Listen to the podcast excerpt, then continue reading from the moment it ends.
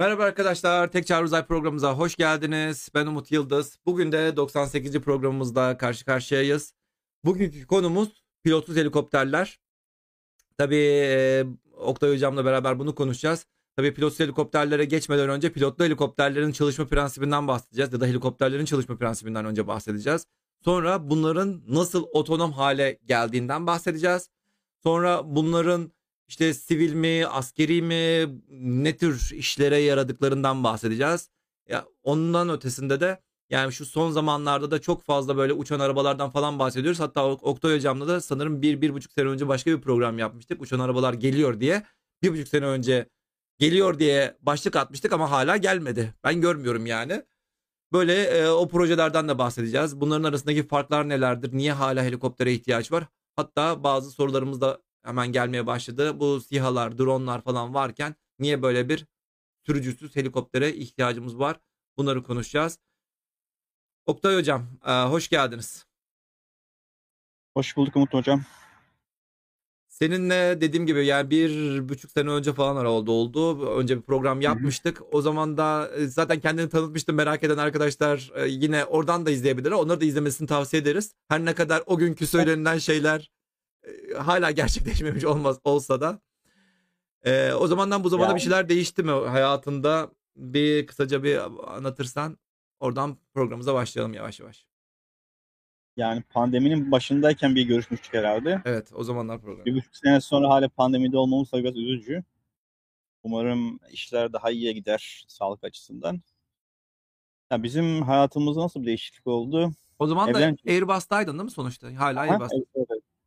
Ya şu anda ben e, Kaliforniya'da Silikon Vadisi'nde Airbus'un bir araştırma ofisi var. Orada araştırma mühendisi, robotik araştırma mühendisi olarak çalışıyorum. Ya çalıştığım konular genelde otonom sistemler, planlama, kontrol ve kavrama algoritmaları falan geliştiriyorum. Daha önce de bu bugün bahsedeceğim helikopter projesinin bir kısmında çalıştım aslında. Ee, 2013'lü yıllarda bir Amerikan donanma kuvvetlerinin bir araştırma programı vardı. Onun başlattığı otonom helikopter projesi vardı. Onunla da biraz çalışmıştım aslında. Dolayısıyla bugünkü e, e, konuda işte o tarihsel süreçten biraz değineceğim. Çünkü şu anda e, gördüğümüz şeyler aslında o projenin devamı niteliğinde biraz. Bilmiyorum belki Türkiye'deki arkadaşlar o projeyi duymuştur. E, aslında e, 2013'ten beri olan proje. O zaman evet, evet, yani ya du- o zaman ona geçmeden önce helikopter ya pilotsuz helikopterler devri diye başlığımı başlığımızı atalım. Hatta şurada görüyorsunuz örneğin e, fotoğrafta anda- fotoğrafta e, e, pilotumuz yok. Evet yani bu e, geçen hafta Sikorsky bir Kara Şahin helikopterini e, otonom bir şekilde uçurdu. Daha önce yani bu, bu bunun farklı olmasının nedeni daha önce de otonom şekilde uçuruluyor uçuruluyordu ve e, o zamanlar e, helikopterin içerisinde bir güvenlik amacıyla bir pilot bulunuyordu. Bunda ilk defa helikopterin içinde hiçbir mürettebat yok. Tamamen boş bir şekilde uçuyor. Görürüz gibi zaten fotoğrafta hiçbir pilot yok, yardımcı pilot yok ya da herhangi her- herhangi bir insan yok. O yüzden bu aslında otonom helikopterler konusunda bayağı önemli bir haftalardan bir tanesi aslında. Aslında bu bu hafta olan bir olay. Yeni bir haber aslında bu. Yani Evet. çalışma çok uzun zaman ama yeni Evet, yeni 3-4 duyurulmuş. gün önce falan e, duyuruldu. E, Sikorsky, Sikorsky'nin bir e, otonom helikopter programı var. Onunla çalışmaları yapıyorlardı falan. İlk defa işte böyle e, yaptıkları sonucu e, bir demo şeklinde halka duyurdular. O yüzden bayağı önemli aslında. Photoshop diyorlar. Çok değil ya. Yani şöyle söyleyeyim, bu projede çalışan benim bir arkadaşım da var. Onu da onu aradım, tebrik ettim falan. Yani benim bildiğim 3 seneden beri bu projenin iç- içerisinde çalışan birisiydi kendisi. Daha önceden de beraber çalışmıştık başka bir projede. Bayağı heyecanlı bir dönem aslında. Ya bir de e, niye aynı dizaynda yani şu fotoğrafa baktığımda yani niye yani sanki bir pilot koltuğu varmış arkasında insanların oturması için şeyler varmış gibi yani niye böyle aynı dizaynda gidiyor? Şimdi otonom helikopter yaparken helikopterini sıfırdan yapmadılar aslında. Var olan bir helikopteri biraz modifiye edip otonom şekilde uçacak şekilde getirdiler. Çünkü güvenli yazılım geliştirme çok zahmetli bir iş ve çok para tutan bir şey. var olan bir helikopterin üzerindeki bir sürü yazılım daha önceden iyi test edildiği için kullanılmak isteniyor. Dolayısıyla bunun üzerine otonomi yazılım eklendiği zaman var olan yazılımı çok fazla değiştirmek istemiyorlar. O yüzden e, yani temelde bu projenin nasıl diyeyim e, önemli e, satış noktalarından bir tanesi herhangi bir helikoptere siz bu otonomi yazılımını, donanımını ekleyip onu otonom hale getirebiliyor olmanız lazım. Yani temel e, hedeflerden bir tanesi bu. Yani sadece bir helikopter tipine özel bir otonom yazılımı değil de daha çok böyle o firmadaki farklı tipteki helikopterlerde uygulanabilecek çok jenerik bir sistem tasarlamaya çalışıyorlar. Ee, genelde mesela yani bir pilotun o helikopteri uçarken ki yaptığı o kontrol hareketlerini bir yazılım aracıyla yapmaya çalışıyorlar. Yani tek, hmm. tek yaptığı şey aslında. Yani uçağın var olan o uçuş kontrol yazılımı zaten hala hazır test edilmiş olduğu için onu değiştirmeyi çok fazla istemiyorlar aslında. Burada şey sorusu var yani pilot helikopterler tam olarak hangi amaç için kullanılacak diye. Dertleri ne yani? Bunu ya çünkü sonuçta arkadaki fotoğraf askeri bir fotoğraf yani. yani askeri helikopter ben, fotoğrafı. O o eskide eski proje çalışırken şöyle bir hedef vardı. Tabii yani gerçek hedeflerini araştırmacı olarak biz kestiremiyoruz. Biz, yani biz işimizi var. yapıyoruz diyorsun. Maaşımızı veriyorlar. Biz yaparız diyorsun. Nerede kullanılacak umurumuzda değil. Hiç hiç hoş. Yani hiç, hiç hoş değil hadi. hiç sevmedim bu değil de, şey. Genelde işte her bir yani her bir projenin bir temel bir nasıl diyeyim hedefi olur. Bir senaryo olur. O senaryoda olumlu bir şeyler yapmak için yola çıkarlar. İşte bahsedilen, anlatılan senaryo şuydu. Diyelim işte aktif çatışma bölgesinde bir grup asker var. Onlar yardım istiyor mesela. Bir şey yardım istiyor, mühimmat yardım istiyor. Şimdi oradaki insanların hayat tehlikeli olduğu için onları kurtarmanız lazım ama oraya insanlı bir araç gönderdiğiniz zaman bu sefer riski daha çok arttırıyorsun. Çünkü yeni, yeni gönderdiğiniz insanlar da risk altında olabiliyor. O zaman şey demişler, acaba bir tane böyle bir helikopter sistemi tasarlasak otonom bir şekilde böyle kargoları yüklese, kendi kendine uçsa, oraya ya, hızlı bir şekilde yardım götürse falan e, bir hedefleri vardı.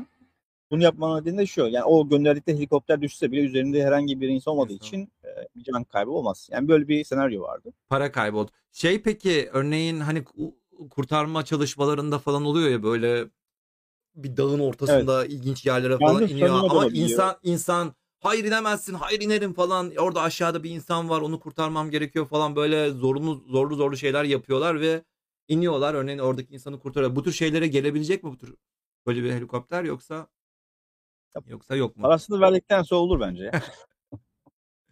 ya genelde ha, o, daha da otonom yaparsın diyorsun. Daha da onların ya, hepsini teker teker düşünür diyorsun. Çünkü, yani para kısmı önemli çünkü bu 2013'teki proje 5 senelik projeydi ve 98 milyon dolarlık bir bütçesi vardı yani. Ne? Yani 98 milyon dolar. 98 milyon dolar mı? Hı hı. Hiçbir şey değilmiş ya. Ya şöyle söyleyeyim. Önce senin bir tane helikopterin olacak ama. Ha sadece bu ha bu sadece software engineer'ların evet. harcadığınız para. Evet. Ha, ha, ha. Orada o dönemde iki tane firma yarışıyordu. Bir tanesi Lockheed Martin, diğeri de yani bizim firma vardı Aurora Flight Science. Bir tane daha bir tane daha başka Sikorsky olabilir belki herkesin zaten kendi içerisinde bir şey var, bir platformu var. O platformun üzerine bir şey ekleyip bir otonom yazılımı, otonom sistem geliştirmeye çalışıyorlardı. O 98 milyon doları da zaten böyle hemen herkese dağıtmadılar. Genelde bu tarz projeler böyle 3 aşamadan oluşur. Ha, birinci, birinci aşama evet. herkese bir miktar para verilir. Bir demo yapılır. O demodan sonra hangilerini beğen, hangi takım beğenirlerse projenin geri kalanını onlara verirler. Ee, Bizim yani o yarışmada o, o dönemde Aurora Flight Science'ın helikopteri otonom bir şekilde iniş yapmıştı. Çok sev çok sevmişlerdi bu e, komutanlara falan. O yüzden para vermişlerdi ona. Yani geri kalan yani ikinci aşamayı da ona, ona verdiler. Çalışma yani, prensipleriyle alakalı sorular falan var. Şu sorular özellikle güzel örneği. İleride kendi kararlarını veren helikopterleri görecek miyiz diye. Nasıl diyeyim? Yani temel çalışma prensibi şöyleydi. Bir operatör elinde bir iPad'le herhangi bir helikoptere bir kargo isteği gönderiyor. İşte benim şu bölgeye şu miktar kargoyu gönder diye. O kargo isteği geldikten sonra işte o uzaktaki askerler o araca belli bir e, malzeme yüklüyorlardı. Ondan sonraki o kalkış, e, belli bir irtifaya yükselme, o irtifada seyretme, daha sonra eğer e, ortamda bir engel varsa ve yani uçuşa yasak bir bölgeden geçiliyorsa o, o bölgelerden kaçınma gibi böyle kaçınma manevralarının hepsi kendi üzerinde e, kendi kendine karar veriyordu. En zorlu kısım da biraz e, e, otonom bir şekilde ineceği bölgeyi belirleme ve oraya iniş yapmaydı. Onların hepsini zaten şu anda kendi kendine yapabiliyor aslında bu uçaklar. Yani bunun dışında başka kendi kendine karar vermesi gereken başka bir iş ne var bilmiyorum açıkçası. Ya şu soru Belki var takım işte. Hali, ha, Yani takım halinde takım halinde çalışma olabilir belki birkaç tane helikopterin beraber bir çalışması gibi. Genelde şu, e, yani bir, bir gidecek bir noktayı seçiyorsunuz. Oraya o, orada bir otomatik bir rota çiziliyor. O kalkış emrini verdikten sonra bütün her şeyi kendi kendine yapması lazım. Sadece belki e, yer istasyonunda yerde bulunan bir operatör o işte görevin e, durum durumunu falan analiz edebilir, kontrol edebilir ama çok fazla müdahale et, etmiyor. Belki şey yapabilir mesela görevi iptal edip, edip ya da hani geri gel diye yüksek seviyede komutlar gönderebiliyor ama temelde o alt seviyedeki manevra planlaması, hareket planlaması, kaçma manevraları, kontrol algoritmaları falan hep helikopterin üzerine olan şeyler aslında. Hmm. Yani, aslında kontrolü de örneğin Washington DC'de bir yerde kontrol ederler. O ne bileyim yani, Afganistan'da uçar, Irak'ta uçar, Suriye'de uçar, herhangi bir yerde uçar. Ya da herhangi Ukrayna diyelim şimdi güncel konu olsun, güncel olsun herhangi bir yerde uçar. Ama e, kontrolü Washington'da bir yerde olur yani. Yani yüksek seviyedeki görev kararlarını belki bir insan verebilir. Yani şu noktalara gidilecek, şuralar o noktalara gidildikten sonra şu işler yapılacak gibi kararlar verir ama o alt seviyedeki helikopteri uçurma kontrol işlerini hepsi üzerindeki yazılımı kendisi yapıyor. Ha. Sen böyle joystickle uzaktan işte önünde kamera öyle. Evet, evet. Nasıl? Direkt böyle iPad'de iPad elinde iPad var. iPad'le diyorsun ki şuraya gidiyorsun. Kendisi oraya uç, uçuyor. Şu anki sistem o şekilde. Bir dakika tam olarak anlamaya çalışıyorum bu olayı kendi kendine karar vermesin. Bak burada da bir sürü aynısının aynı şekilde bir sürü soru var. Kendi kendine karar verme muhabbeti mi var burada yani demeye çalışıyorsun. Yani kendi kendine karar vermekten kastın Ortaya hangi, görevi hangi... koyuyorsun sonra kendi kendine mi karar veriyor? Oraya oraya gideyim şunları şunları yapayım falan mı diyor? Yani diyelim yeryüzünde bir operatör elinde iPad var. İşte belli bir üstte birkaç tane helikopter var diyelim. O helikopterden bir tanesini seçip bu bölgeye git diye yüksek seviyede bir komut gönderdi diyelim. Tamam. O komut gönderdikten sonra eğer bütün işte aracın ne bileyim yakıtı, diğer koşulları falan uygunsa kalkışı, o irtifa yükselmesi, sonra o irtifada atıyorum bir saat boyunca ve e, uçuş yapması, daha sonra hedef bölgeye gidip oraya yanaşması, orada işte iniş manevralarını hesaplaması hepsi kendi kendi başına yapıyor. Yani. Vay. Sen bir şey yapmıyorsun. İlginç. Yani sen belki bir operatör olarak yerde e, yani nasıl nasıl elinde Uber'i çağırıyorsun ya mesela. Yani kendi biliyor ya. Sen belki yani orada işte kaç dakika ne kadar süre kaldığını falan görebiliyorsun. Veya mesela orada daha önceden bir rota planlamış oluyor ama bir hava muhalefeti oluyor o sırada. İşte bir belli bir yerde yani bir saat iki saat içerisinde belki bir şey değişebiliyor. Veya bir engel çıkıyor işte bir drone çıkıyor diyelim. Orada rotasını mesela güncellemesi gerekiyor. Orada o e, görev görevdeki değişiklikleri de anlık olarak takip edebiliyorsun aslında. Vay. Tamam o zaman e, sorularda gelin çok soru var. E, hepsinden not alıyorum şu an notlarımı ekliyorum. Bu o zaman yavaş yavaş şeyden başlayalım. Helikopterlerin başlangıcından bir başlayalım. Helikopterlerin çalışma prensiplerinden başlayalım. Senin de zaten birkaç tane böyle fotoğrafın, görüntün vardı.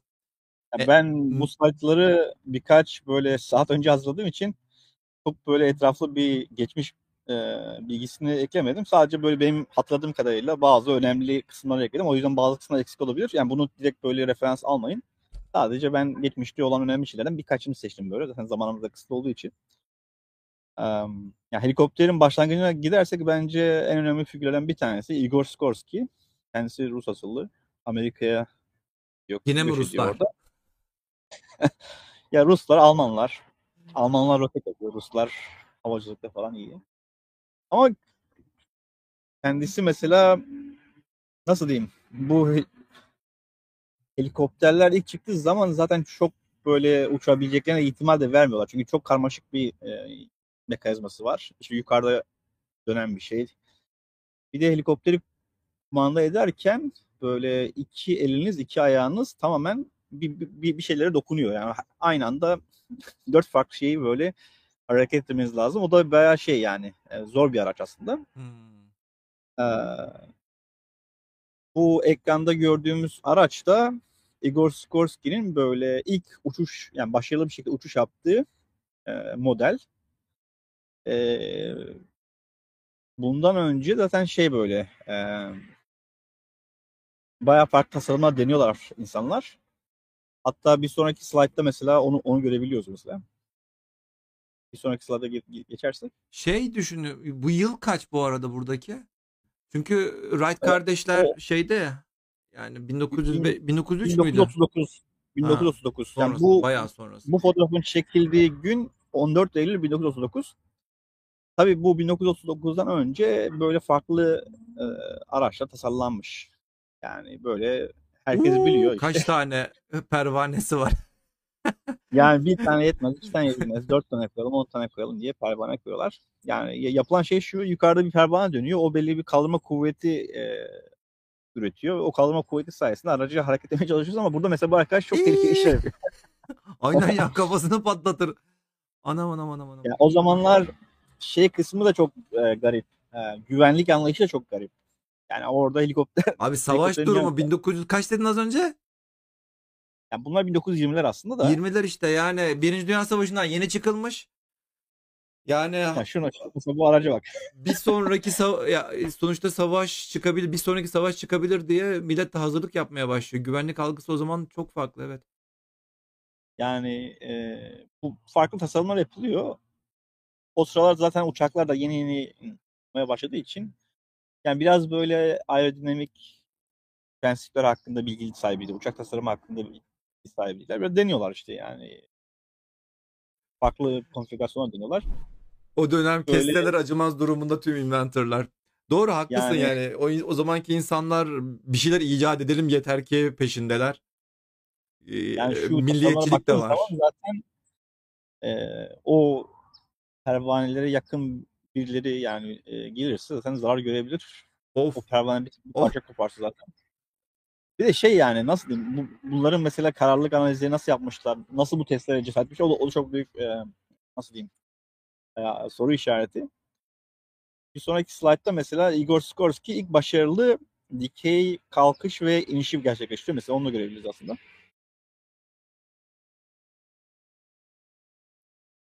Bu Igor Bu- Sikorsky'nin. Vay. O zamanlar mühendisler adam ondan kendi sonra yaptıkları- yürüyor yani. Şirketini kuruyor. Sikorsky helikopterlerini kuruyor. Ondan sonra ya Ama aslında yürümüyor yani biz bu, şu anda bir startup kursan yazılımla ilgili hemen birkaç milyon dolar para alabiliyorsun da o zamanlar bayağı bir e, zor, zorluklarla firma yıkmış aslında. ya adamın kafasının üstünde şey yapıyor yani. Bir şey olsa Haklısın abi. gerçekten çok tehlikeli duruyor.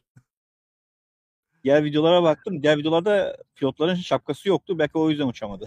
Burada şapka olunca uçuş gerçekleşmiş. Zaten videonun başında e, o örnek helikopterdeki kontrol mekanizmalarından yani demo yapıyor aslında. E, günümüzdeki o helikopterdeki kontrol mekanizmaları zaten çok benzer. Hemen hemen aynı gibi. Yani o zamanlar aslında düzgün prensipleri e, ger- gerçekleştirmişler. E, ve bir helikopteri uçurmaya çalıştığınız zaman aslında yani temelde üzerinde dört tane e, kontrol girişi var diyeyim mesela. Hı hı. Bunlardan bir tanesi e, cyclic denilen böyle elinle kontrol ettiğin bir şey. Bir çubuk. Şuradaki. Ayaklar pedallara bağlı. Pedallar bu kuyruktaki e, pervane ile ilgili bazı e, açıları kontrol ediyor. Bunun dışında e, sol, e- sol elin tuttuğu bir tane çubuk gibi bir şey var. Ona ko- kolektif deniyor. Bir de o çubuğun üzerinde böyle elini vurma hareketiyle e, kontrol edebildiğin bir tane daha düzenek var. Şurası. Temelde bu helikopteri uçuran e, uçuran şey şu üstteki ana e, pervanelerin sen e, Bir bu ta- bir bu bir de bu. ya hücum açısını kontrol ediyorsun ya da onların e, düzleminin e, eğimini kontrol ediyorsun. E, bu throttle dediğimiz e, o bur, burmayla e, kontrol ettiğin araçta da helikopterin e, motorunun dönüş hızını falan kontrol ediyorsun. E, pedallarla da arkadaki kuyruk um, kuyruk e, kuyruktaki e, pervanenin e, yine hücum açısını kontrol ediyorsun. Ya, ya bu bu e, kuyruktaki pervane olması nedeni de tamamen şeyden kaynaklanıyor. Üstteki üstteki rotor belli bir yana dönünce Alttakine helikopterin gö- helikopterin gövdesi de ters yönde Hah, evet. dönme eğiliminde oluyor. Dolayısıyla o kuyruktaki e, pervane karşı bir tork üreterek e, helikopterin böyle durmasını sağlıyor. dönme, Ha, dön durmasını sağlıyor. Yani üst, üst üstteki dönerken alttaki de ters yönde dönüyor. Dönmek istiyor pardon. Dönmesin diye e, arkadaki moment- şunları koyuyorsunuz. Ya. Evet, şunlar konuluyor. Evet. Şu kırmızı Açısal beyaz olan moment- pervane konuluyor. korunumu korunum ilkesi nedeniyle e, üsttekinin dönüş üstteki ana ana rotorun dönüşünün tersi yönde body e, e, şey, helikopterin vücudu dönmeye çalışıyor. Gövdesi dönmeye çalışıyor.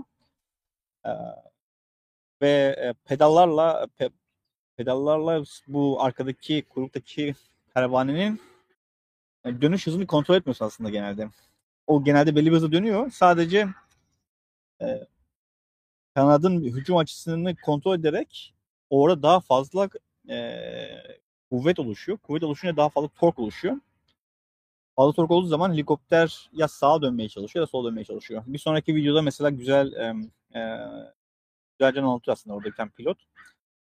Burada ilk bahsettiği mesela pedallardan bahsediyor. Diyor ki pedalları kullanaraktan e, kuyruktaki rotorun um, hücum açısını kontrol edebiliyorsun. Dolayısıyla helikopteri olduğu yerde işte kafasını sağa ve sola dönme, dönmesi mümkün. Oradaki ayak, ayak, ayak hareketleriyle mesela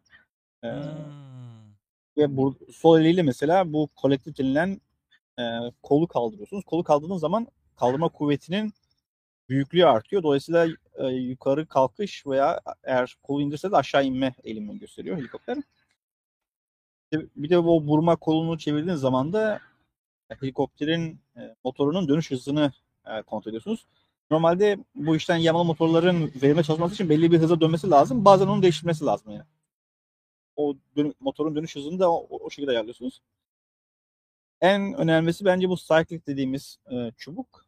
O çubuğu mesela kontrol ettiğiniz zaman o ana pervanenin düzlemini ileri, geri, sağa, sola hareket ettiriyorsunuz. Bu şekilde e, yani helikopter istediğiniz yöne dönmeye çalışıyor. Yani aslında şöyle düşünün. Helikopterin tepesinde bir tane kaldırma kuvveti var. Bunun büyüklüğü büyüklüğünü kontrol edebiliyorsun ve bir de, bunun yönünü e, kontrol edebiliyorsun. Kolektifi kullandığın zaman bu düzlem hareket ettiği için e, ileri yönde, sağ yönde veya sol yönde veya geri yönde bu kuvvetin yönünü değiştirebiliyorsun. Eğer e, kolektifi yani o çubuğu kaldırdığı zaman bu sefer bunun büyüklüğü e, yani şiddeti artıyor. Dolayısıyla iki farklı kontrol şeyi var. E, ya temelde baktığınız zaman bir pilot aynı anda iki ayağını e, sağ eliyle ç- kolektif çubuğunu, sol eliyle de bu pardon sağ, sağ eliyle sağ, cyclic'i, sol eliyle de kolektif çubuğunu hareket ettirmek zorunda. Yani aynı anda A- ayak, sağ el, sol el, üç tane üç tane komutu oradan aynı anda düşünmek zorunda bir helikopter pilotu. evet Hmm. evet o yüzden Yani uçması bir, biraz zor. bir gün böyle filmlerdeki gibi helikopter kaçırırsak en azından bilelim Yok yani. o o nasıl diyeyim? O kadar kolay değil mi? belki, Helikopteri İyi ya belki öğrendik yerinden- şu anda yani. Şunu çekince Yu- yu- yukarı bunu çekince ne oluyordu? El freni gibi değil orası. onu çek e, sol kolu çektiğin zaman e, yukarıdaki o ana pervanenin hücum açısını kontrol ediyorsun. Dolayısıyla Tamam. Ya ileri ya da geri O- gitmeye. Yok yok. Bak kafan karıştı. Kafam karıştı. Şunu doğru dürüst bir daha anlat.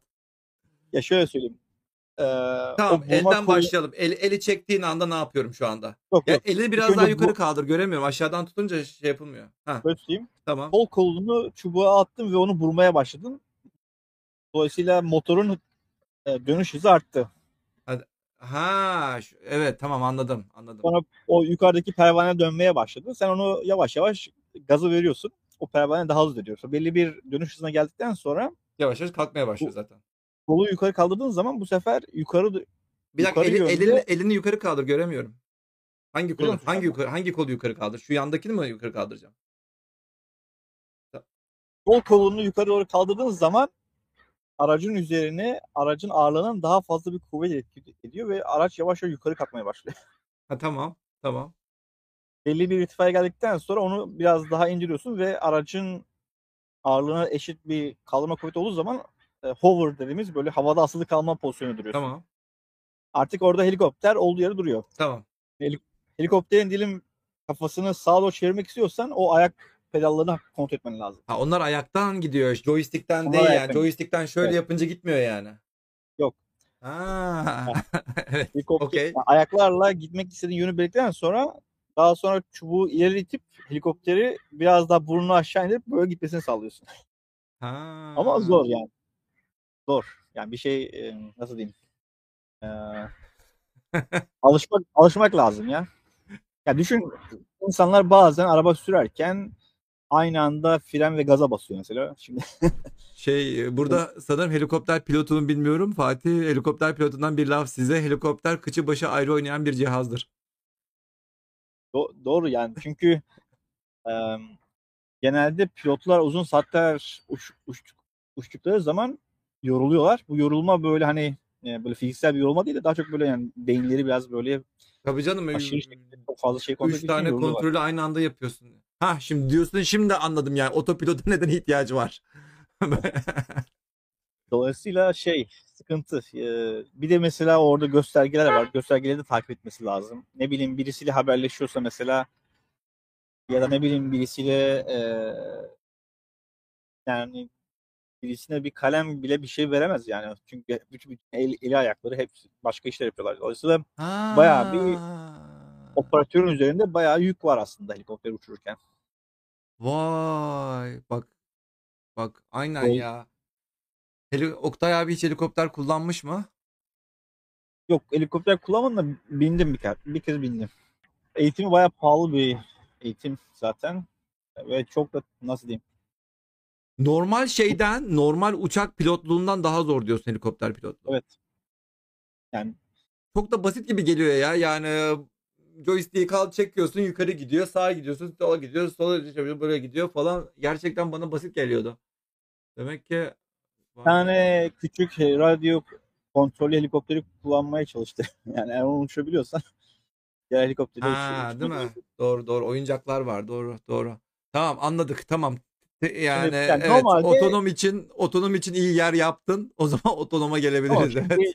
Yani bir helikopteri uçurabilmek için en az dört tane farklı e, kontrol yani e, çubuğu ya da ne bileyim a- eğleyiciyi kontrol etmen lazım. Yani sinyal göndermen lazım. Pilotun yaptığı iş bu. Yani çevresine bakıyor, işte göstergelere bakıyor. Görev bilgisi de geliyor. Mesela şuraya git, buraya git falan şeklinde. Bir de şey var mesela e, pilotun uçtuğu hava mesela çok rüzgarlıysa mesela çok farklı şeyler yapmak zorunda kalabiliyor yani mesela. E, özellikle iniş bölgesinde yapacağı zaman o arka kuyruğa çok ters rüzgar gelmemesi lazım. Çünkü o ters rüzgar gelirse bu sefer helikopterin olduğu yere dönmeye başlıyor falan. Yani Aa, bir yandan da rüzgarın yönünü falan şiddetini de takip ed- ediyor. Yani aslında orada bir sürü gösterge var. O, o tür e, göstergeleri takip edip ona göre bir davranış gerçekleştirmesi lazım yani pilotun. Bu çok şey ya nasıl diyeyim? Yani zahmetli bir iş. Hani diyorsun ki keşke bir yazılım olsaydı da bunları kendi kendine yapsaydı falan diye, diyebiliyorsun yani. O yüzden e, 1920'lerde garip garip araçlar tasarladılar ilk önce. Sonra Igor Sikorsky 1939'da o uçuşu başarılı yaptıktan sonra işte askeriden para alıyor. Daha sonra Sikorsky firmasını ku- kuruyor. Connecticut e, ABD'de doğu, doğu yakasında bir yer var mesela.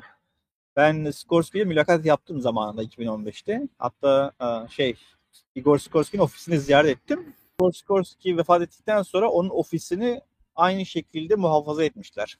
Orada bir tane takvim var. Takvim yaprağı direkt işe geldiği son tarihi gösteriyor 1970'lerde.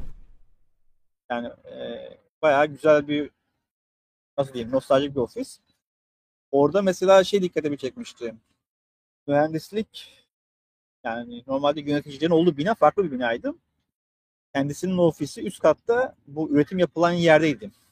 Hmm. Oradaki e, geziyi yapan arkadaş şey demişti. Igor Sikorsky firmayı kurduktan sonra hep mühendislerle beraber çalıştığı için yani daha çok fazla böyle yönetim tarafında falan e, iş yapmamış. Daha çok hep tasarım mühendislerle beraber e, çalışmış. Dolayısıyla yani firmanın sahibi olmasına rağmen ofisini üretim hattından farklı bir yere taşımamış. Peki mühendislerle beraber çalışmak için. Da güzel bir bilgi aslında. Çünkü bazıları genelde firmayı kurduktan sonra artık mühendis işlerini çok fazla yapmıyorlar. Emir, emir veriyor şunu yapın bunu yapın falan diyor demek ki. Yani o da ilginç bir nottu. Ee, bir sonraki slaytta mesela belki biraz günümüze girebiliriz. Dur dur şurada bir e, yorum var da Umut hocam siz çok tehlikelisiniz. Neye dedi acaba? Ne için dedim bunu bilmiyorum ama anlamadığım için mi? evet gelelim devam edelim. Şimdi yani e, 2000'li yılları hatırlıyorum ben.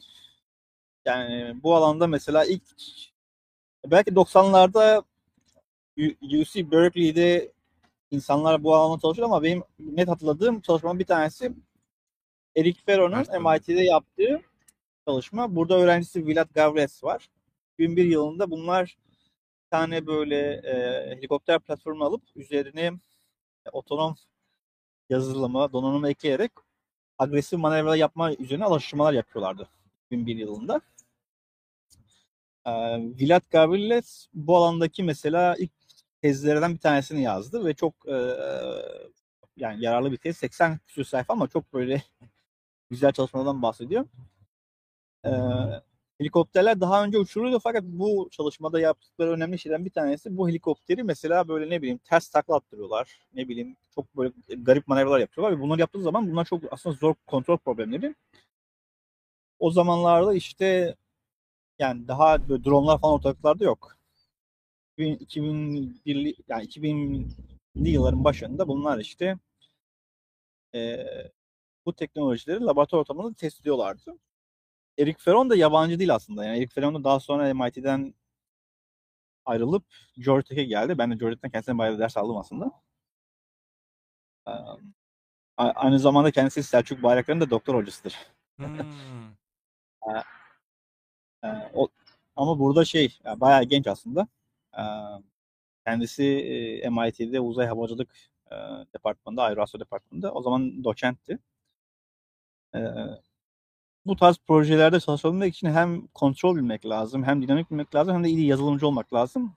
E, MIT'nin de güzelliği o yani. Çok fazla böyle bir bölümde doktor yaparken farklı bölümlerden çok rahat ders alabiliyorsunuz. Dolayısıyla bu mühendisler bayağı iyi iş çıkarmışlar o zamanlar.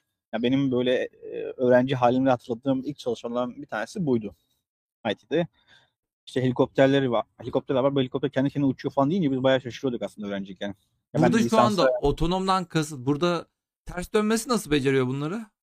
Bir helikopterin ters dönmesi nasıl nasıl başarılan bir şey? Çok kısa olduğu için mi yoksa ya normalde normalde dönmez değil mi? Yani dönmemesi gerekir. Yok dönebilir. Döner ama bu sefer aşağı doğru daha da hızlanmaz mı? Mantık olarak. Ya şöyle söyleyeyim. Ee, bu biraz aslında biraz kontrol kuramı ile ilgili bir şey. Bak döndüğünde bile aynı yükseklikte kalıyor ya. Nasıl oluyor ya böyle bir? Ya şöyle söyleyeyim. Ee, helikopterler helikopterlerde mesela çeşitli kontrol problemleri var. Yani bir otonom bir helikopter yapmadan önce çözmeniz gereken ilk problem helikopter havada belli bir irtifada dursun. Tamam mı? Bu, bu, bunu çözdüğünüz zaman aslında çok böyle e, çok böyle işin büyük bir kısmı hallediyorsunuz. Bunu da yaparken kaldırmak bile. Yani sen helikopteri mesela belli bir irtifada, belli bir yönelimde e, dengede tutuyorsun. Bu bir trim noktasıdır aslında. Yani bu bir e, denge noktasıdır. O denge noktasında sen mesela bir kontrol algoritması tasarlıyorsun. O kontrol algoritmasını da böyle hareket denklemlerini doğru, doğrusallaştırıp işte lineer kontrol algoritmaları falan tasarlıyorsun. PID diyeyim ya da LQR diyeyim. Ama sıkıntı şu, helikopter böyle ters mers dönünce o yaptığın e, yaklaşık yani yaklaşım kabuller artık doğru olmuyor. Dolayısıyla nonlineer kontrol yöntemleri geliştirmek zorundasın. E, dolayısıyla o bayağı bir zor bir problem. Yok yok Neyse, o otonom zamanlar- değil otonom değil kendi kendine yani pilotlularda bile ters dönen helikopter yani böyle bir iki film Rambo'da falan görmüştük herhalde de yani öyle anca filmlerde olabilecek diye bir şey düşünüyordum ama burada yap- yapmış örneğin. Ya o, o, o orada mesela helikopter modeli biraz yani model helikopter olduğu için ondan mümkün ama dediğin, dediğin doğru normalde e, o helikopterin ana rotorunun tasarımıyla ilgili. Çünkü sen onu ters döndüğün zaman helikopter rotorunu ters yöne döndürmüyorsun aslında. yani senin orada kuvvetin yönünü direkt e, değiştirmen lazım. O da aslında zor, zor yani tamamen Bayağı, evet. beyin mekaniğiyle ilgili bir şey aslında. O e, ana rotorun tasarımıyla ilgili bir şey. Şey şey gelseydi mesela 8. slayda gelebilir misin mesela? Şimdi 2001'de Eric Ferron bu çalışmaları başlattı. Daha sonra kendisi şeye geçti, Joytech'e geçti. Burada da mesela e, helikopterleri eğimli yüzeylere indirmekle ilgili algoritmalar falan geliştiriyorlardı. Bu bu çalışmayı da aslında yani Selçuk falan yaptı yani Selçuk Bayraktar yaptı e, 70'li yıllarda. E, o zamanlar helikopterleri eğimli yüzeylere indirmek bayağı önemli bir bir tanesiydi. Çünkü normalde deneyimli pilotlar birkaç derecelik eğimlerde iniş yapabiliyorlar. Yani helikopterin iniş yaptırmak çok zor çünkü helikopter yere yaklaştığı zaman o yukarıdan hava akışı oluyor ya. O mesela yere çarpıyor. Sonra orada tür türbülans efekti falan oluyor. Dolayısıyla orada çok aslında ilginç şeyler olabiliyor. Dolayısıyla iniş kısmı bayağı zor aslında helikopterler. Bir de bu eğimli olduğu zaman veya çok farklı araziler olduğu zaman daha zor hale geliyor. O zamanlarda acaba biz bu helikopterleri eğimli yüzeylere otonom şeklinde indirebilir miyiz falan ilgili çalışmalar vardı. Yani güzel konular aslında. Hmm. Bir saniye Daha- oraya, or- o- oraya devam etmeden hemen bir şey geldi bir link geldi. Jandarma Genel Komutanlığı'nın Zoru başarısız imkansız zaman alır diye böyle bir tweet'i var. Ters koy, ters yapmışlar yani. Vay vay vay. Demek ki oluyormuş yani. İnsanlı pilot, insanlı uçuşlar da, insanlı helikopter uçuşları da bu şekilde Ama o, o sırada kahve içmenizi tavsiye etmem ben ya. şey gibi değil diyorsun yani. Evet. Normal uçaklarda ters döndüğünde kahven yerinde duruyor da buradaki durmaz herhalde. o kadar hızlı değil en azından. Georgia Tech'te Software Ena- Ena- Enabled Control diye bir program vardı zamanda. Yine sanırım ordu tarafından fonlanan bir projeydi. Orada helikopterleri otonom hale getirmeye çalışıyorlardı. Mesela bu ilk, ilk otonom kalkışla ilgili videolardan bir tanesidir. Yani Georgia Tech'te 2000'li 2002'li yıllarda 2002'li yıllarda bu tarz büyüklükte helikopterleri alıp em, otonom şekilde kalkış, otonom şekilde iniş gibi çalışmalar yapılıyordu. Ha- Hatta e, bu e, bu dönemlerde mesela yetişen e, bir hocamız var mesela İl- İlkay Yavrucu. Kendisi o, o zamanlar do- Lojistik'te bir doktor öğrencisiydi. Daha sonra o Türkiye'ye döndü. ODTÜ'de şu anda mesela kendisi şu anda bu konuda dersler de veriyor aslında. Yani bugün mesela otonom uçak uçakları e, pardon otonom uçan helikopteri görebiliyoruz ama aslında bu helikopterleri geliştiren insanların yetişmesi bir 20 sene almıştır yani. 2000'li yılların başından başlayıp önce üniversitelerde bunlar hani bir problem olarak araştırma problemi başlıyor ama daha sonra öğrenciler bu problemin üzerine çalışıyor. Bazı çözümler üretiyor laboratuvar. Daha sonra onlar ne bileyim mezun oluyor. Bu firmalara gidiyor. O firmalarda mesela tecrübelerini falan aktarıyorlar bir şekilde endüstriye ve bu şekilde hani teknoloji gelişiyor aslında. Yani o yüzden direkt böyle e, helikopteri uçurduk oldu diye değil de daha çok biraz tarihsel gelişimlerine biraz bahsetmek istedim. Um, 10. videoda da şey em, otonom e, kaçıncı video var? On bu. bakayım? On bu. on. Bu burada otonom kalkış ve inişle ilgili videolar var. Bunlar bunlar böyle çok eski yani 2000 2005'lerde 2007'li zamanlarda yapılmış şeyler. Ee, o zamanlar için tabii bunlar çok böyle e, ileri seviye projelerdi aslında. Mesela burada da e, Georgitech'in yaptığı ilk görüntü işleme tabanlı otonom iniş demosu var. Vay. Ee, bu bu araçlar havada giderken seyir sefer problemi çözmeniz lazım. Seyir sefer problemini çözebilmek için de genelde mesela GPS sinyali kullanıyorlar. Ve fotoğraf çekiyorlar mı? Ee, GPS böyle kolay yani düşük irtifada kolay karıştırılabilir bir sinyal olduğu için hani e, acaba GPS kullanmadan seyir sefer yapabilir bir şeklinde çok fazla araştırma yapılıyor da son zamanlarda.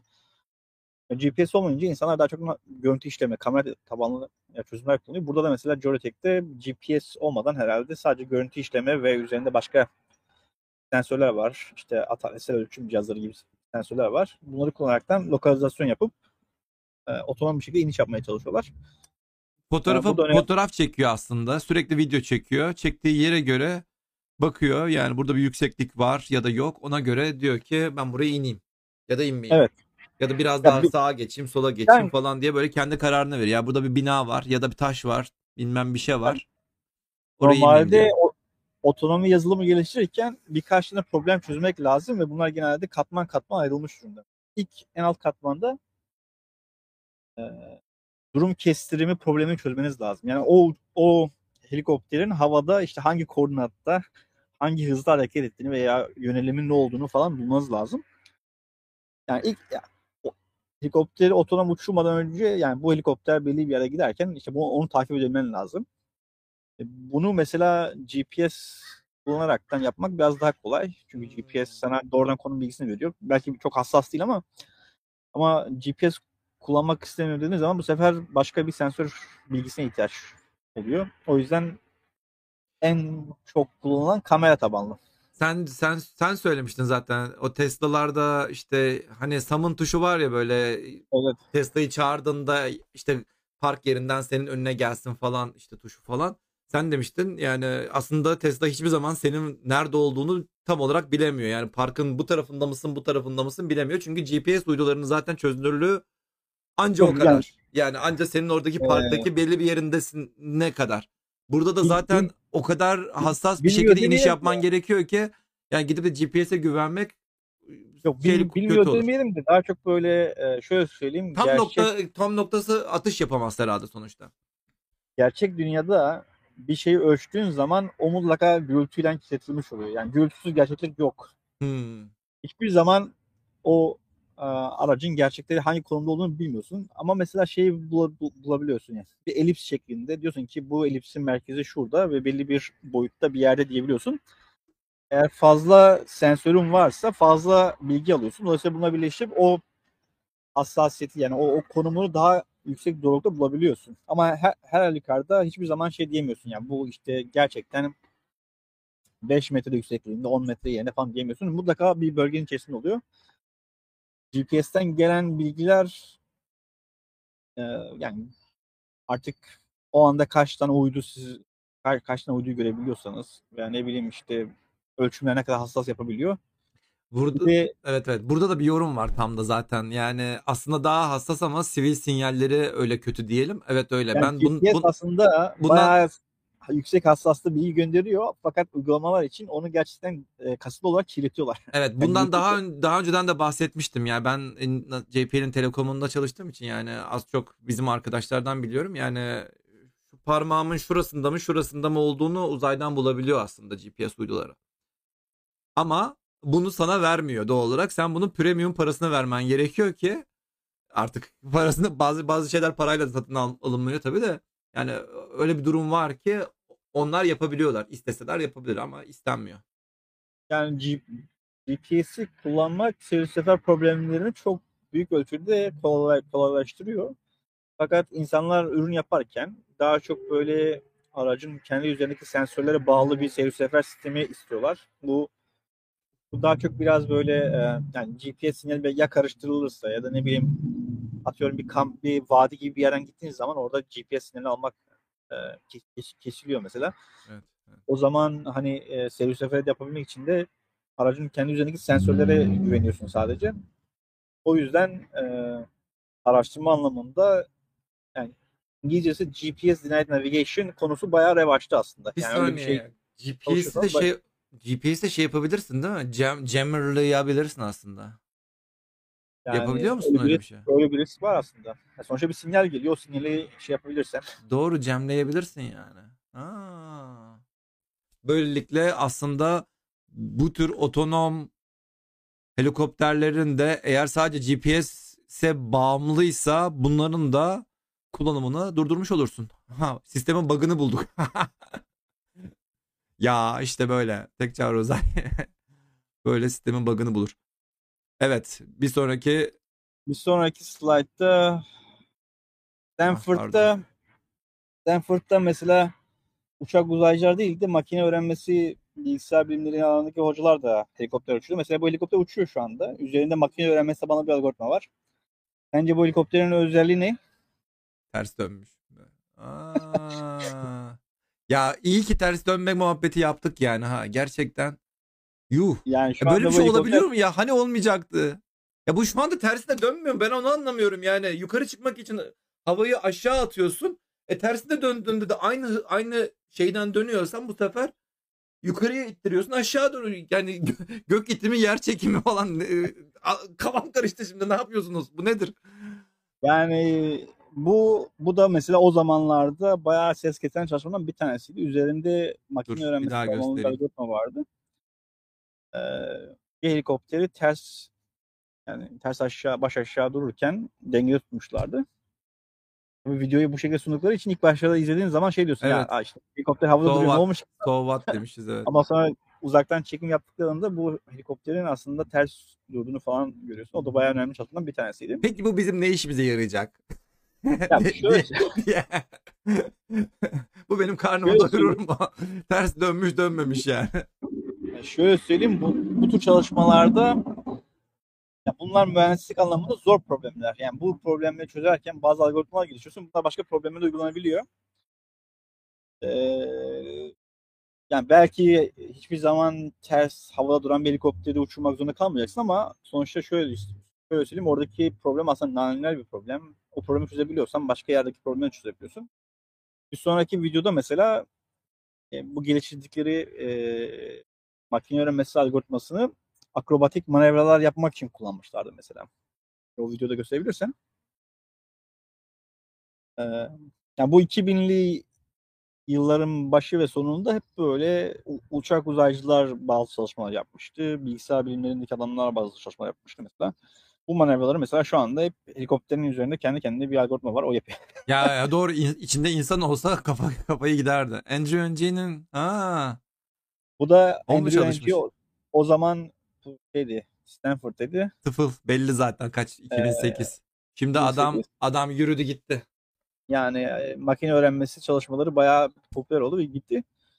Ki o zamanlar Abil- makine öğrenmesi mi vardı ya daha 2008'ler? o zaman o zaman kimse bilmiyordu da evet. yani popüler değildi çok fazla.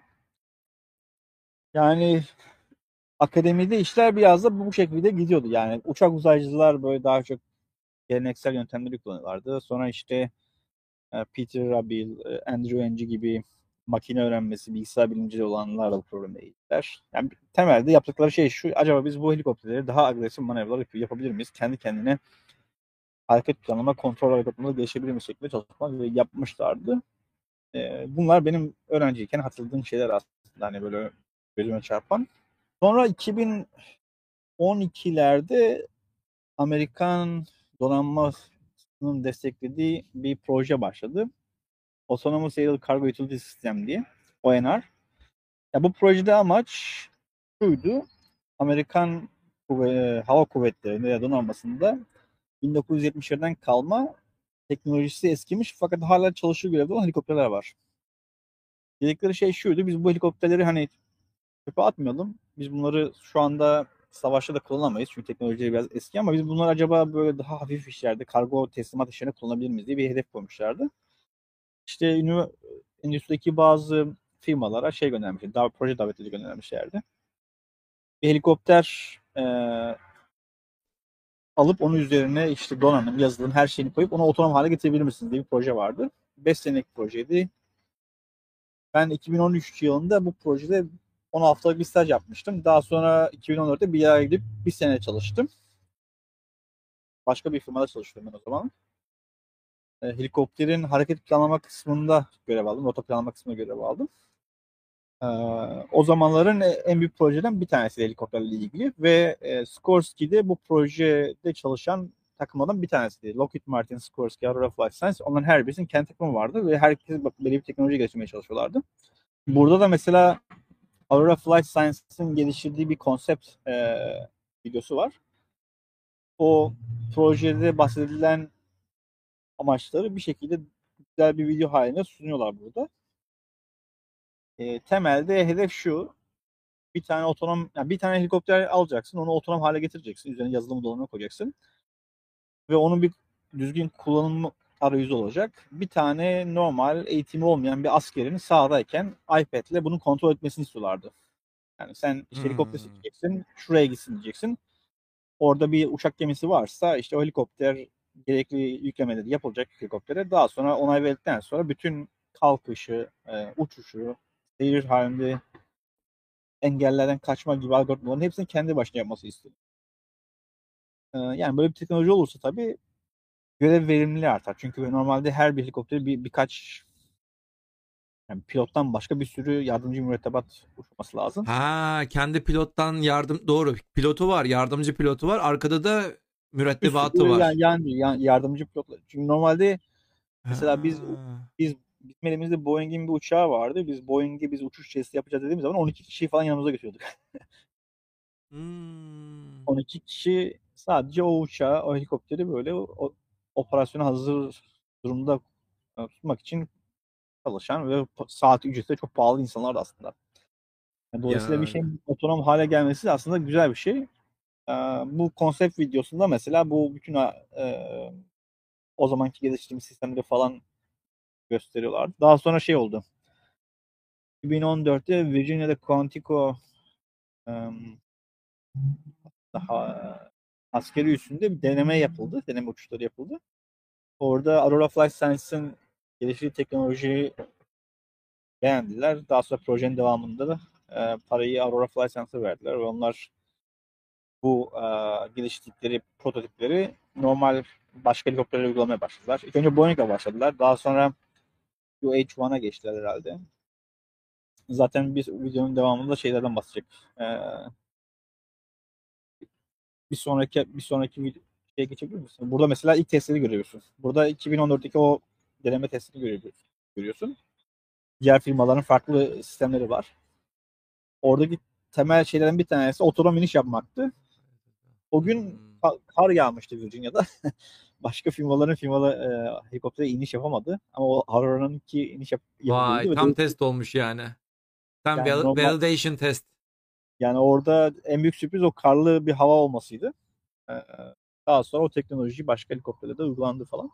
Bu bahset bu bu bu videoda da Aurora'nın mesela o projenin ikinci aşamasındaki e, diğer helikopterlere uyguladıkları şey görüyorum. Mesela burada helikopterin içerisinde bir tane test pilotu var fakat o sadece güvenlik amacıyla duruyor. Yani normalde bütün her şeyi oradaki yazılım ve bilgisayar yapıyor. inişi, e, manevraları. Orada bir yardımcı pilot duruyor. O pilot eğer bir şey ters giderse hani helikopteri manasını devralmak için bulunuyor. Yani sonuçta yazılım geliştiriyorsun. Sonuçta bir ne kadar test yaparsan yapın bazen hatalar olabiliyor. Um, bu mesela 2010 2015 2015'te test yapmıştık. Daha sonra 2016-17'lerde e, diğer aşamalar yaptım ama ben o sırada ben NASA'ya geçtim. Bu bu yani bu videolar çekildiği zaman ben orada değilim aslında. Hmm. Bu mesela Aurora Flight Science'ın geliştirdiği bir sistemdi. Ee, bu proje, Acres denilen proje bitti. Fakat onlar bu geliştirdikleri teknolojileri başka ürünlere falan aktarmaya devam ediyorlardı benim bildiğim kadarıyla.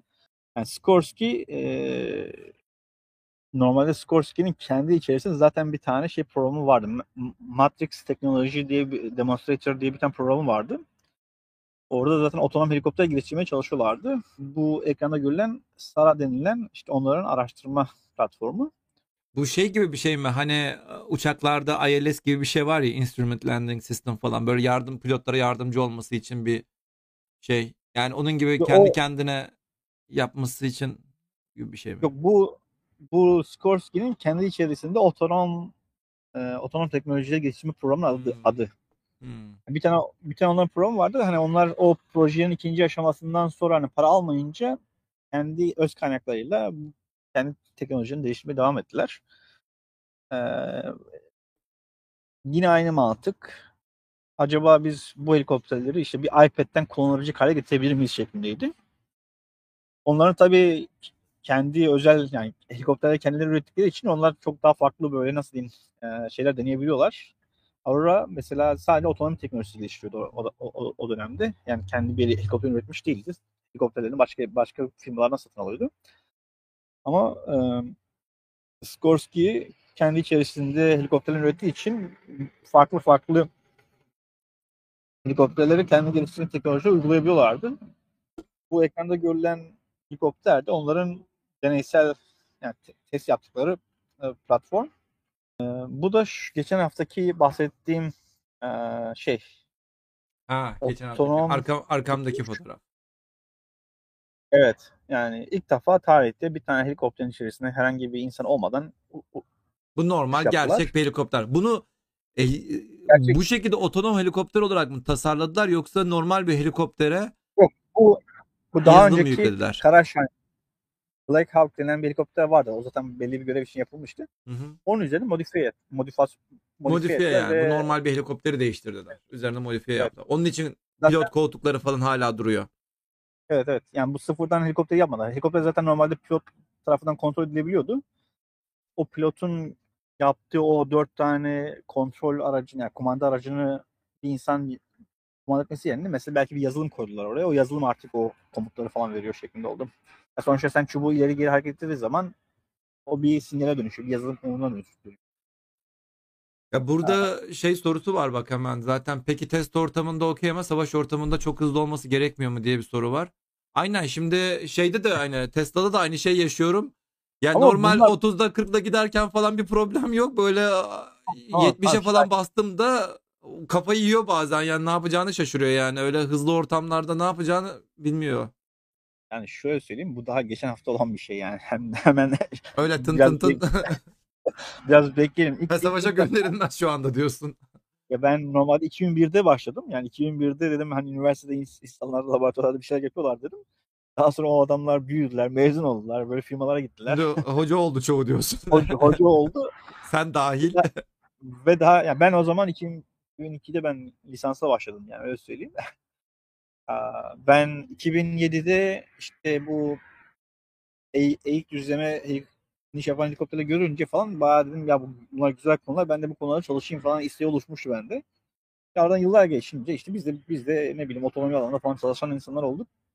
Ama demek istediğim e, şu anda aşama aşama ilk önce laboratuvarda test platformu olarak başladı. Daha sonra belli bir öğrenci grubu yetişti. Yani akademisyen insanlar yetişti. Teknoloji geliştirecek insanlar yetişti. Daha sonra endüstrideki insanlar buna yatırım yaptı. Para yapıyor.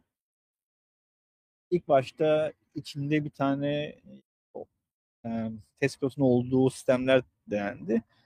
Yani ilk defa geçen haftalarda o test pilotunu da çıkardılar. Şimdi bir tane helikopter kendi başına uçabiliyor mesela. Bu çok bir gelişme aslında. Ama bu testler yaparken hep bir teknoloji demosu. Yani bir ürün değil aslında. Bunlar bir teknoloji demosu ve diyorsun ki işte ben şu hızda, şu günün şu saatinde çalışacak bir sistem yapacağım diyorsun mesela. Bir deney, demo, hmm. demo yapacağım. Ve bu genelde kontrollü bir deney oluyor. Ama bu bunlar aşama aşama daha sonra belki daha yüksek hızlarda, daha farklı koşullarda yapılabiliyor. Bu şey Zaten... fark ediyor mu burada kaç fite çıktı acaba diye bir soru var. Yani yük, ne kadar yükseğe çıkarsa o kadar zor diye bir olay var mı? Yoksa zaten dengede tutuyorsun bir problem yok mu ondan sonra? Yani normalde bir yüksek bir irtifa, yüksek irtifada bir pilot nasıl uçuruyorsa yazılımında aynı, aynı şekilde uçması aynı lazım şekilde. yani. Hmm. Yani ya burada aslında önemli olan yani gep yeni bir helikopter yapılmadı. Var olan bir helikopteri aldılar. Üzerine otonom yazılımı yüklediler ama onu artık bir pilota ihtiyaç kalmadan uç, uç, uçmaya Pilotun düşüncelerini okuyarak aynı şeyi yaptılar diyorsun aslında. Yani bir evet. nevi Ama öyle bir şey şöyle bir şey daha var. Şimdi normalde sen bu şu anda yapılan şey pilotlu pilotlar kullanmak için tasarlanan bir helikopteri otonom halde uçurmak. Normalde sen bu aracı tasarlarken yüksek manevra kabiliyeti olması yani, yani e, yüksek manevra kabiliyetine sahip olmasına rağmen sen onu e, sınırlıyorsun. Çünkü yani ins- insanların dayanabileceği bazen G kuvveti var mesela. Evet. Diyorsun ki bunun işte bir insan olacak. Dolayısıyla ben bunu sınırlayayım. Ama sen şimdi mesela artık şey desem ya ben normalde bir helikopteri kendi kendine uçurabiliyorum. O zaman senin tasarımını da farklı yapabilirsin. Yani çok daha fazla limite zorlayabilirsin aslında. Ama dediğim gibi bunlar aşama aşama. Önce bu insan insanlar için tasarlanmış helikopterle otonom hareket ederler. Daha sonra belki sıfırdan tamamen e, o, otonomi yazılımının kullanacağı helikopterler gelişecek ve bu, bunu böyle bir aracı herhangi bir pilot kullanamayacak mesela. O kadar çok e, yüksek dinamikler olacak ki veya kararsız dinamikler olacak ki normal pilotlar kullanamayacak. Kaçırdım. Yani otopilot gibi düşünebilir miyiz diye böyle bir soru vardı. Bulam şu anda. Otopilot Ha, gibi kullanılabilir mi? otopilot- Hibrit, hibrit bir şekilde. Yani insan insan da olacak, otomatik de olacak. Yani ikisi beraber aynı anda kullanılabilir mi? yani, yani şu anki hedef insanlı pilot yani insanlı pilotlar tarafından kullanılacak sistemleri otonom hale getirmek üzerine. Ama daha sonra e şöyle söyleyeyim bu biraz bir o, oto e, otonom sürüşte mesela bir araba yapıyorsunuz ama içerisinde direksiyon yok gibi düşün mesela. Ha. E, tas, tasarımı da değiştirebiliyor. Ya da şoför koltuğunu hiç tamamen kaldırıyorsun aslında. O da olabilir yani. O da olabilir. Bu arada baya baya soru geldi. Gerçekten arkadaşların baya ilgilendiği konularmış bunlar. Yani sorularımız çok fazla var. Umut hocam ben Ha. dışarıdayım. Benim şarjım bitmek üzere. Ne yapacağız? Tebrikler. Tebrikler. Adam adam gider sürücüsüz pilotsuz helikopterle uğraşır. Şarjı düşünmez. Ya Aziz'im şarj böyle böyle bug olabilir mi ya? Yani şu anda şu yaptığın ya bug'ın dibi yani. Kulaklığını unutmuşsun. Arkada ben araba sesleri duyuyorum. Şarjını unutmuşsun. Kaç kaç şarjın kaldı? Dur bakayım. Yüzde on. Tamam ce- kadar- cep telefonunda şarj var mı? Aslında dur ben eve doğru yürüyüş yapayım aslında. Öyle söyleyeyim. Evet Cüneyt Özdemir'den Palo Alto sokaklarından Ben yürüyüş Sizlere, yapayım. Eve e, sizlere- yapayım. bildirelim. Evet. Umut Hoca gerildi. Evet gerildim artık yani bu kadar da olur mu yani adam adam nelerden bahsediyor? Yani en büyük şeyi unutuyor yani. Elektrik, şarj, power. En önemli olay budur ya. Biraz düşünün arkadaşlar yani. Düşünün ya. Telekom, power. En önemli olay yani bu tür şeylerde. Neyse. Biraz Tamam yürü Özdemir- sen yürü tamam ben de bu sırada ben de bu sırada bana laf çakan birkaç tane arkadaşa makine öğrenmesi 50 yıldır var hocam. Evet biliyoruz makine öğrenmesi. 2008'deki Andrew Ng olayı ayrı bir olay. Andrew Ng Stanford'da bir hoca. O sıralarda özellikle ben işte dok- e, bu makine öğrenmesi data science'a işlerine başvurduğum sıralar işte 2013 civarları falan bayağı popüler olmaya başlayan bir şeydi. Coursera falan daha yeni yeni e, ortalarda çıkmış ve Andrew Ng'nin böyle kursları falan var. O kurslar bayağı bir popüler olmaya başladı. Adamı da bayağı popüler etti. Adamın önceki çalışmalarını falan bayağı popüler etti. Şu anda hatta Baidu'nun şeyi falan yani bayağı CTO'su mu öyle bayağı bayağı yükseldi. Oradan yükseldi. Hatta burada başka bir şey var. Bu aralar çok Twitter'da da paylaşılan bir bir fotoğraf şey kitabın başlığı var. Temelde makine öğrenmesiyle ilgili 1958 yılında Ordinarius Profesör Doktor Cahit Arf'ın makineler düşünebilir mi başlıklı konferansı var. Evet bu aralarda bunu da e, gördük. Neler neler yapıyormuş insan, neler neler düşünebiliyormuş insanlar. Yani o zaman insanlar makinelerin düşünüp düşünemeyeceğini düşünüyorlarmış. Ingenuity neden dönmüyordu diye bir e, soru. Bu soruda da Ingenuity'ni hatırlarsanız iki tane bir pervane aşağıda bir pervane de yukarıdaydı. Onun arkada şurada gördüğünüz ekstra pervanesi yoktu. Onun yerine iki tane pervane üst üste ve birbirlerine ters yönde dönen pervaneler olduğu için, rotorlar olduğu için o şekilde ayakta kalmaya çalışan bir araçtı. Şu soruyu kalacak programda cevaplamak istiyorum. Hocam Under Armour kanala sponsor mu acaba? Hep bu tişörtü giyiyorsunuz. Yok arkadaşlar bu tişört özellikle gerçekten beni zayıf gösterdiği için bir kere siyah bir de zayıf gösterdiği için giyiyorum. Bu, bu tişörtü sadece alıyorum programlarda giyiyorum şurada askıya asıyorum program başlıyor yeniden bunu giyiyorum. Yani hem zayıf gösterdiği için hem de hem de e, hem desi yok yani. Bütün sebep bu. Aslında zayıf değilim ama zayıf gösterilmek istiyorum işte.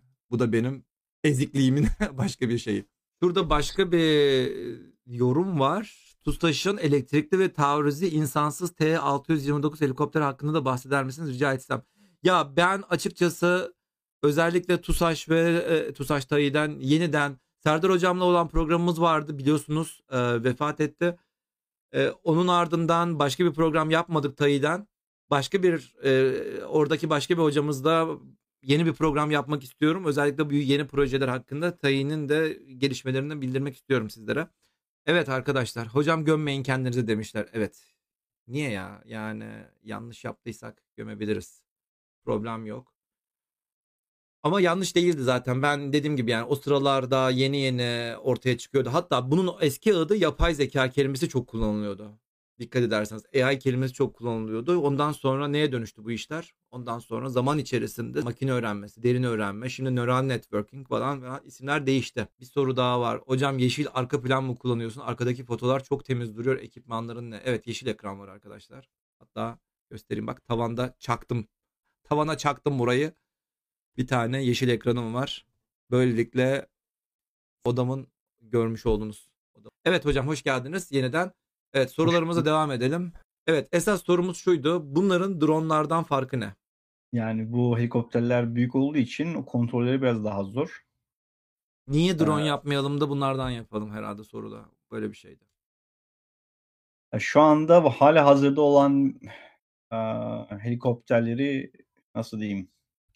Yani çöpe atam, atamazsın. Onlar zaten üzerine çok fazla çalışılmış. Ee, onları mesela diyelim kargo işlerini kullanmak istiyorsan yani ya belki bu işlere uygun yeni bir tane e, aracı sıfırdan tasarlayabilirsin ama bu da çok maliyetli bir şey olacak veya var olan araçları biraz modifiye edip insansız hale getirebilirsin mesela. Ya aslında bu biraz da yani sonuçta bir drone'a sen gidip de insan koyamıyorsun. Yani Yani bir bir savaş ortamında hadi askerleri toplayalım, geri toplayalım desen bir drone'la bunu yapamazsın. Sonuçta yine böyle yük taşıyan bir şeye ihtiyacın var ya da yük götüreceksen böyle bir yükü yine götürürsün belki de yükü geri getirmek ya da insan getirmek için yine böyle bir helikoptere ihtiyacın var. ya Böyle bu, bir bu ondan dolayı olabilir tabii. yani bu helikopterin mesela yani belki temel kullanım alanı hani kargo taşımacılığı ama insan da taşıyabilir sonuçta. Bir yere gidip belli bir yere sahadan e, asker taşıyabilir mesela. Yani. Yani Asker taşıyabilir, asker kurtarabilir yani bir yerde. yani öyle. Tam şu anda çatışmanın ortasındayız. Askerleri hemen geri kal çıkartman gerekiyor. Hemen oradan çıkartırsın. Ya şöyle söyleyeyim. Eğer elinde büyük, kendi kendine uçabilen bir araç varsa birileri onu farklı alanlarda kullanmak isteyeceklerdir. Biraz işin mühendislik tarafında bulunduğum için mesela kimse bize zaten yani e, bize bilgi verirken ya da bize yani mühendislerden bir şey istedikleri zaman demiyor yani bu uygulama için bir şey yapın. Diyor ki mesela şu şu özelliklere sahip olan bir şey tasarlayın. Niye? Yani niyesini sorma. tasarlayın falan diyorlar genelde. Ve mühendislere verilen genelde şey oluyor. Mesela diyor di- diyor ki işte A noktasından B noktasına giderken kendi kendine e, rota, rota planlaması yapsın diyor. İşte kalkarken maksimum şu ivmelemede kalkabilsin. Manevra kabiliyeti şu şekilde olsun gibi tamamen mühendislerin anlayacağı şekilde bazen böyle sistem gereksinimlerini falan sunuyorlar. Ve kafalarında genelde bu işi yani bu ara, yani bu teknoloji geçtiği zaman kullanmak istedikleri bazı senaryolar zaten var zaten onlar. Er Ryan'ı kurtarmakta biz kullanacaktık yetişmedi. Doğru. Mesela Er Ryan filminde bir, bir yeri kurtarmak için 10 tane er Feda oluyor. yola Doğru çok eski filmdi ya. Ben ta üniversite zamanlarımdaki olan filmlerden bir tanesiydi. Doğru doğru. Pilot hatası sıfırlanır aynı zamanda 5 dakikada yazılım update yazılım update edilir.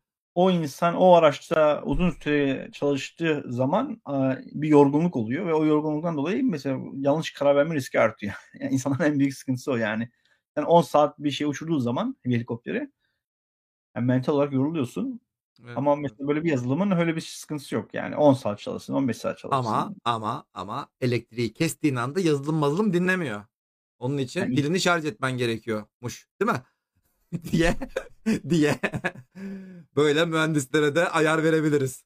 Evet soruyu bulduk. Otonom sürüşün maliyeti kaç yıllık pilotaj masrafına denk geliyor? otonom sürüşün maliyeti ya şöyle söyleyeyim Tesla'daki otopilot ekibinin 100 kişiden fazlaydı. Yani sadece maaş olarak belki birkaç 20 milyon dolar veriyorlardır yani o Bir insanlara. dakika kaç? 100 kişiye 20 milyon dolar kaç para maaşları var bunların? Buradan hesap edebilirsiniz. bu, bu sadece maaş olarak verilenlerden bahsediyorum yani. ha yani daha maaş. Bir de onun üzerine hisseler, hisseler. hisseler, bonuslar bilmem ne. Bir de e, tabii riski de var bunun. Elon Musk her an gelip ne yapıyorsunuz siz falan deyip sizi de durdurabilir. Bir şeyler şey yapabilir. Yani ama genelde bu ilk geliştirme maliyetleri uzun vadede rahat çıkar diye düşünüyorlar genelde.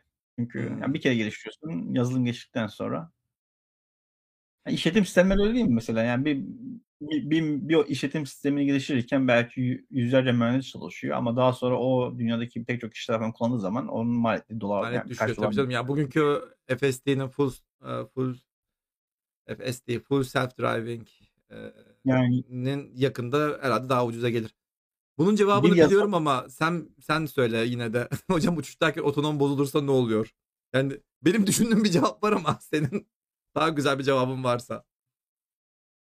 uçuştayken otonom bozulursa yani bozulmaktan kastın Düşer diye düşünüyorum ama başka bir şey var mı yani? yani yer çekimi nedeniyle aşağı Yer- Yer çeker, gökte iter. Sonuçta Ya helikopter ge- aşağıda. Genelde yani sistemleri tasarlarken olağan dışı durumlarda ne olması lazım şeklinde analizler yapılır. Mesela uçan taksitlerde kısa mesafe uçacakları zaman onların uçmaları gereken rotalar önceden hesaplanır ve o rota üzerinde şey analizleri yapılır. Ya işte bu rota atıyorum e, 500 kilometrelik bir rota. Her 250 metrede bu noktada bozulursa ne olması lazım, ne yapmamız lazım falan şeklinde önceden tasarlanır yani şeyler, hesaplanır. Ee, eğer bir rotada mesela diyelim bir nokta üzerinde e, diyelim bir arıza olduğu zaman ve acil iniş yapılması lazım. Diyelim, eğer o bölgede eğer acil iniş yapılacak bir yer yoksa mesela o rota uçulmazdı yani genelde. O rota değil daha uzun bir yol, yol seçeneği denil, denilirdi. Hmm. Dolayısıyla yani bir sistemi otonom hale tasarlamaya çalışırken olası bütün durumları hesaplayıp o acil durumdaki manevraları da hesaplayabiliyorsunuz. Ama tabii bu dediğim gibi yani bütün olası yani bütün her şeyi karşılamak mümkün değil. Yani bütün olası durumları göze bulmak mümkün değil. Dolayısıyla olağan dışı durumların dışında bir olay olursa Dur dur. o- Ro- Ondan reboot ediyorlarmış o esnada. Reboot edebilir misin? Var mı öyle bir şey? Olabilir mi? eee, sanmıyorum ya. Hmm. Ya çünkü Ya bir şey giderken örneğin up- update gelebiliyor. Yani Tesla'lar update getirebiliyor bildiğim kadarıyla da bunda da öyle ama o arabayı arabayı durdurman lazım sen. Arabayı duruyorsun park park yerine geçiyor. doğru havadayken evet ne update edebilirsin ne reboot edebilirsin. Yani şöyle Yani söyleyeyim. düşene kadar reboot hemen gelirse eyvallah diyorsun herhalde değil mi? Öyle bir şey mi olabilir? Ya hocam e, yani helikopterlerin uçtuğu irtifada zaten bir şey olursa ve sen yere hızlı bir şekilde sert iniş yapmaya meyilli olmaya başladığın andan itibaren zaten birkaç saniye, birkaç saniye zaman var. Ee, nasıl diyeyim? Ya yazılım geliştirirken güvenlik o kadar çok önemli ki mesela e, diyelim bellek tahsis edeceğin zaman dinamik tahsis yapılmıyor mesela. Yani dinamik tahsis yani bu biraz teknik bir bilgi olacak ama her şey o yazılımın ne kadar belleğe kullanacağı önceden hesaplanmış oluyor. Daha çok statik yani yer ayırma yapılıyor. Yani bu kadar kısıtlamaların olduğu bir yazılım geliştirme sürecinde işte ben düşer yani araç hareket ederken bir de şey yapayım böyle havada bir güncelleme yapayım falan demek pek mantıklı değil. Çok mantıklı değil tabii. Ağır Çünkü- makine sonuçta yani. Şak diye Aa. inersin aşağı yani. Hangi arada güncelleme yapacaksın? Doğru doğru. Çünkü Tesla'da mesela bu şey güncellemeleri yaparken mesela ben bazen güncelliyorum mesela bir saat sürüyor o yazılımı indir kurması falan sonra diyor ki güncelleme eh, update has failed falan diye. Failed. Yani bir, bir şey oldu. ben de diyorum ki ne oldu falan filan tekrar bir dene diyorsun tekrar bir indiriyor falan filan. Yani yazılımda güncellemesi yaparken aslında aracın e, operasyonu olmaması lazım. Yani çalışır durumda olmaması lazım. Zaten izin vermiyor orada. Araç park durumda olacak. Hatta bazen diyor ki şarja da tak diyor şey aracı. Ee, evdeki şeye bize de tak diyor.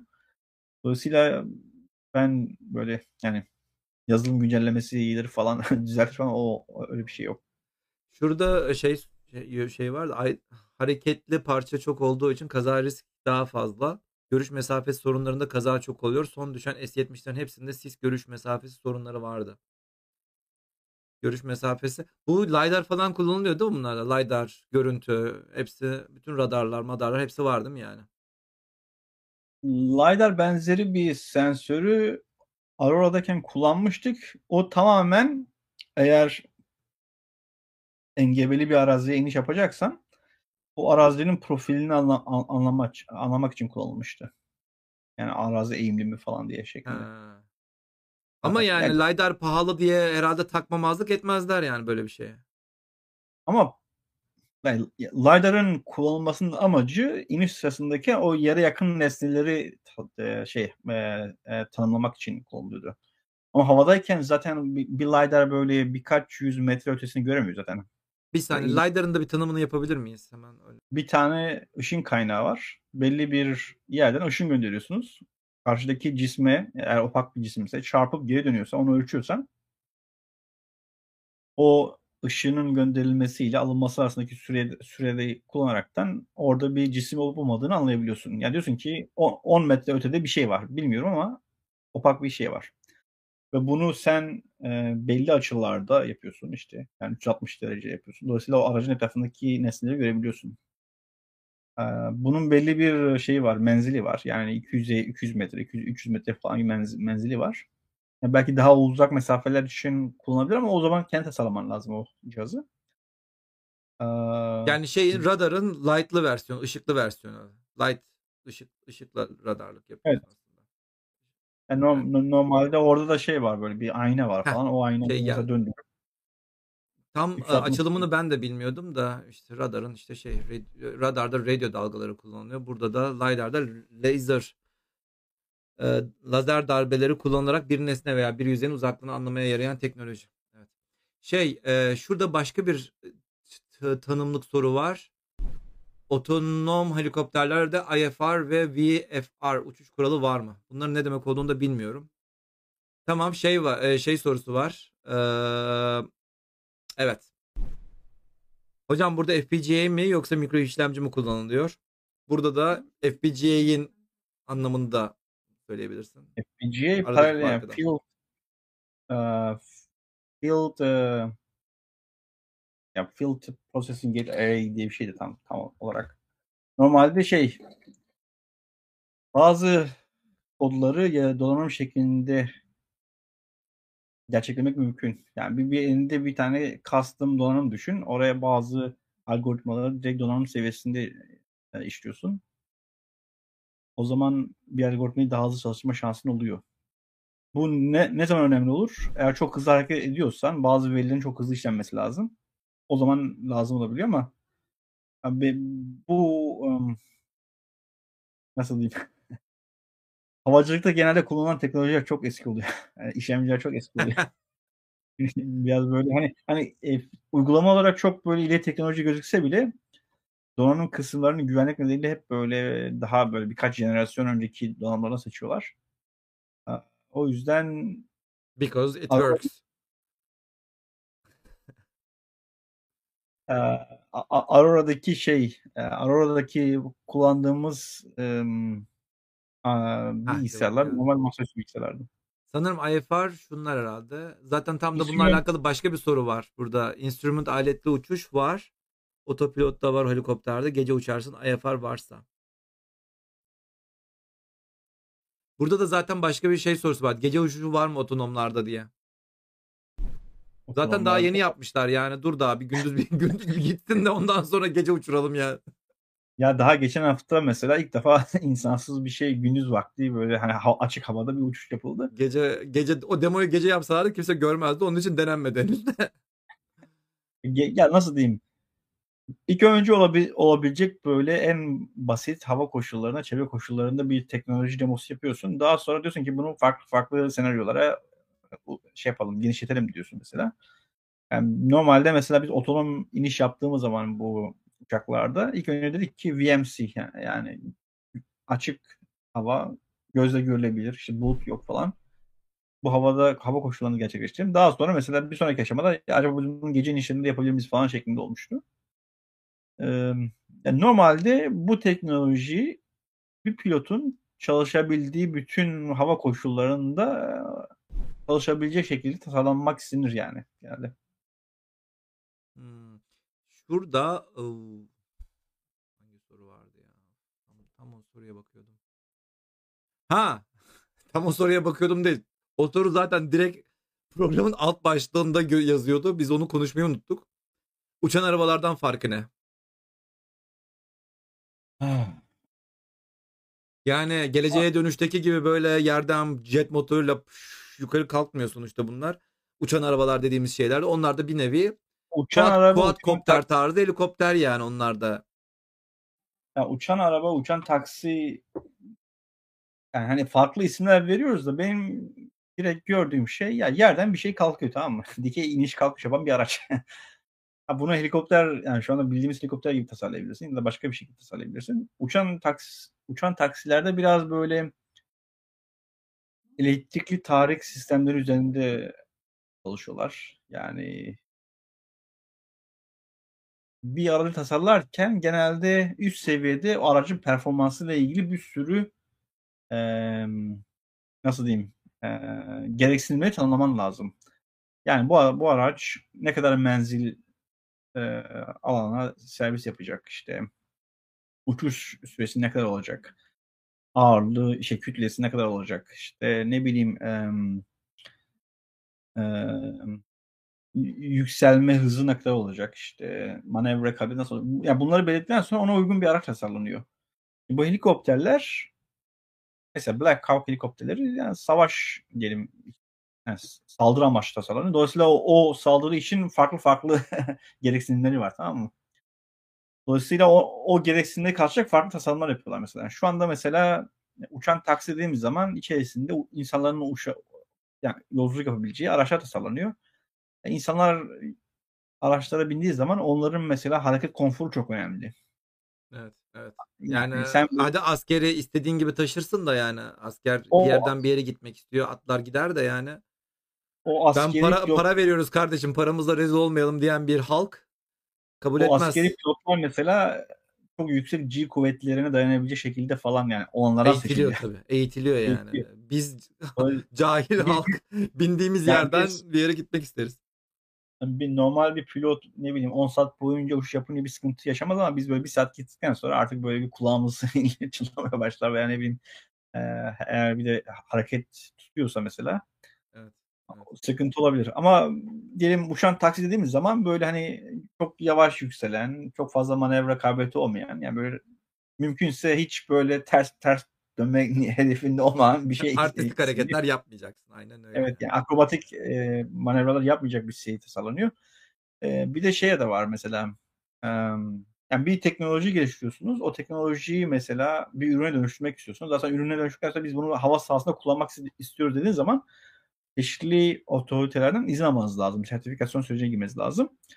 Şimdi için içerisine insan girdiği zaman o sertifikasyon süreci çok daha böyle meşakkatli oluyor. Çünkü Tabii, tabii, her şeyin her şeyin yedeğinin olması lazım. Diyor ki mesela bu motor koydunuz onun 1 milyar saatte bozulma yani 1 milyar saatte bir kez bozulma e, riski olması lazım. Şimdi 1 milyar saatte atıyorum yani bu rakamlar tamamen şey şey yapıyorum. Sadece ölçek olarak söylüyorum.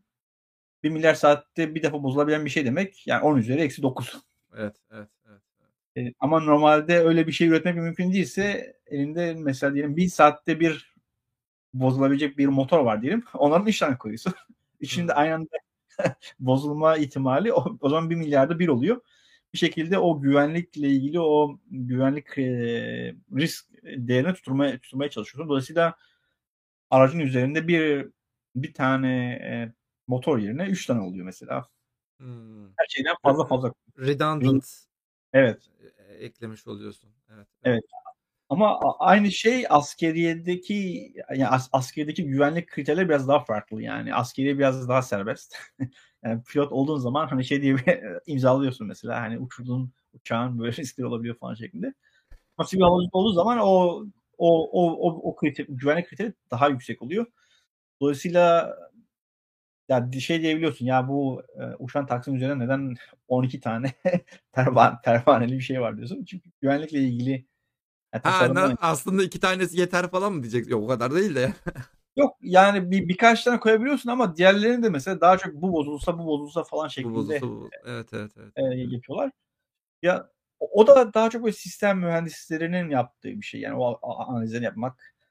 Yani Hmm. benim çalıştığım kısımda yani bana diyorlar ki bunu havada tut mesela. Bu kadar şeyim var. Motorum var.